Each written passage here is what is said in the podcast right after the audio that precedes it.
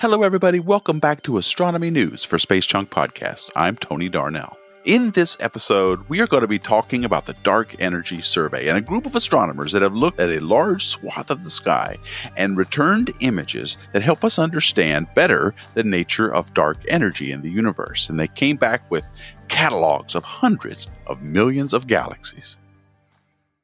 Okay, so now one of the things I used to do back in my other lifetime, this seems like a billion years ago, I actually worked with the Dark Energy Survey. This was a collaboration of astronomers that spanned the entire globe from institutes all over the world.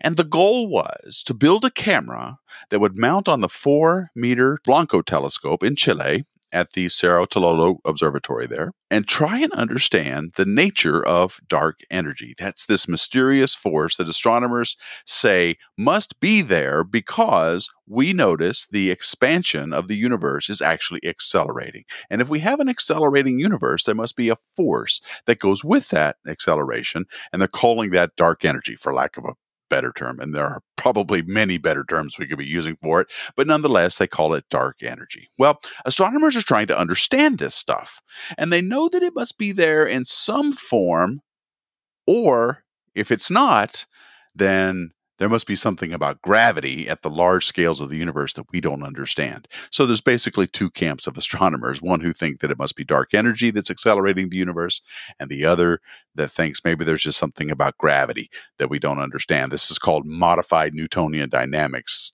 camp, the gravity guys. Now, I'll talk about that more in a later podcast, but let's focus right now on dark energy. How would we be able to characterize this stuff? Well, it's based on something called the Lambda CDM model. And the Lambda CDM model is just a really fancy name for lambda, which represents dark energy. And they say that the model says that the universe must be 68.5% of that, whatever it is. They don't have to know what it is to know that it's there. And then CDM stands for cold dark matter, which is of which they say is 26.6% of the universe.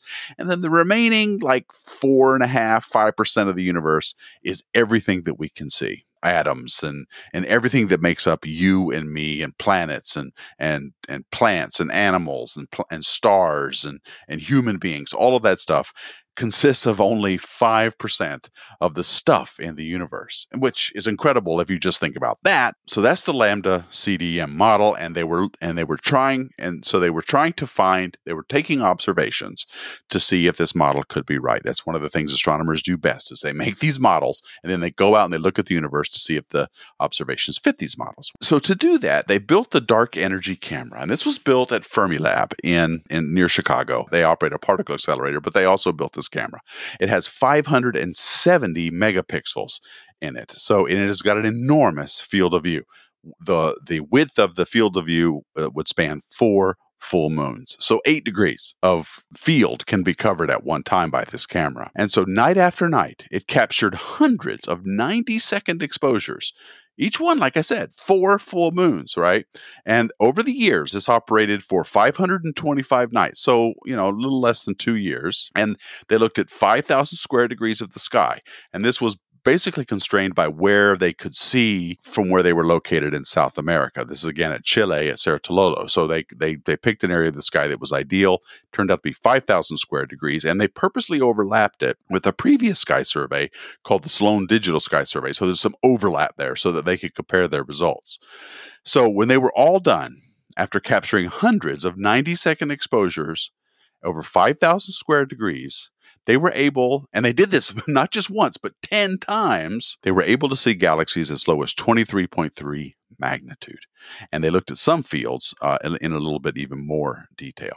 So, so from that data, they captured 226 million galaxies, some of them up to 7 billion light years away, covering about the 5,000 square degrees, covered about one eighth of the entire sky. So what did they do with this? Well, they they took all this data, put it into catalogs, and they made something called a photometric redshift out of each galaxy. And so if you take pictures of galaxies in different colors, like from from different filters that are very specific to this kind of work. There, there's some in the red, there's some in the yellow, there's some green, there's some there's some blue. You just simply measure the brightness of a galaxy in each of these filters. And for example, if a galaxy is brighter in red than it is in the blue filter, you can assume that the galaxy is going away from us or has a redshift. Okay. And it's, it's a little bit more complicated than that, but a photometric redshift is something that they can get a general rough idea of how far away a galaxy is and how far away it's going. It's not ideal, it's not as good as, as spectrographic redshifts, but this was one of the things they were able to do using all of this data and all of all of these galaxies.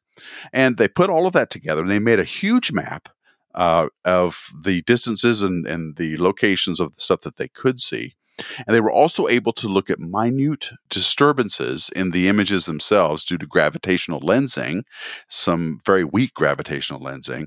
And they were able to put all of this together into their Lambda CDM model and see if this was consistent with what they thought they knew about the universe according to that model. And what they found was that it is consistent with it. The only discrepancy they found was that it, it's just not as clumpy. What the, the galaxies weren't as clumped up as much as they should have been according to the model. And no one really knows why that's the case but they are on the right track and it was an it's an amazing effort in a lot of different ways. I don't have to tell you imagers out there that looking and cataloging all of these galaxies registering all of these images 570 megapixel cameras operating at 90 second exposures night after night after night is a lot of data and you're looking at terabytes taken per night and by the time you're done you've got hundreds of terabytes of processed data by the time it's all done. And all of those galaxies were automatically extracted from the data, then nobody looked at every single one of these because 220 some odd million galaxies is a,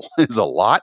Uh, they used software called Source Extractor that was written by a French astronomer named um, Emmanuel Bertin.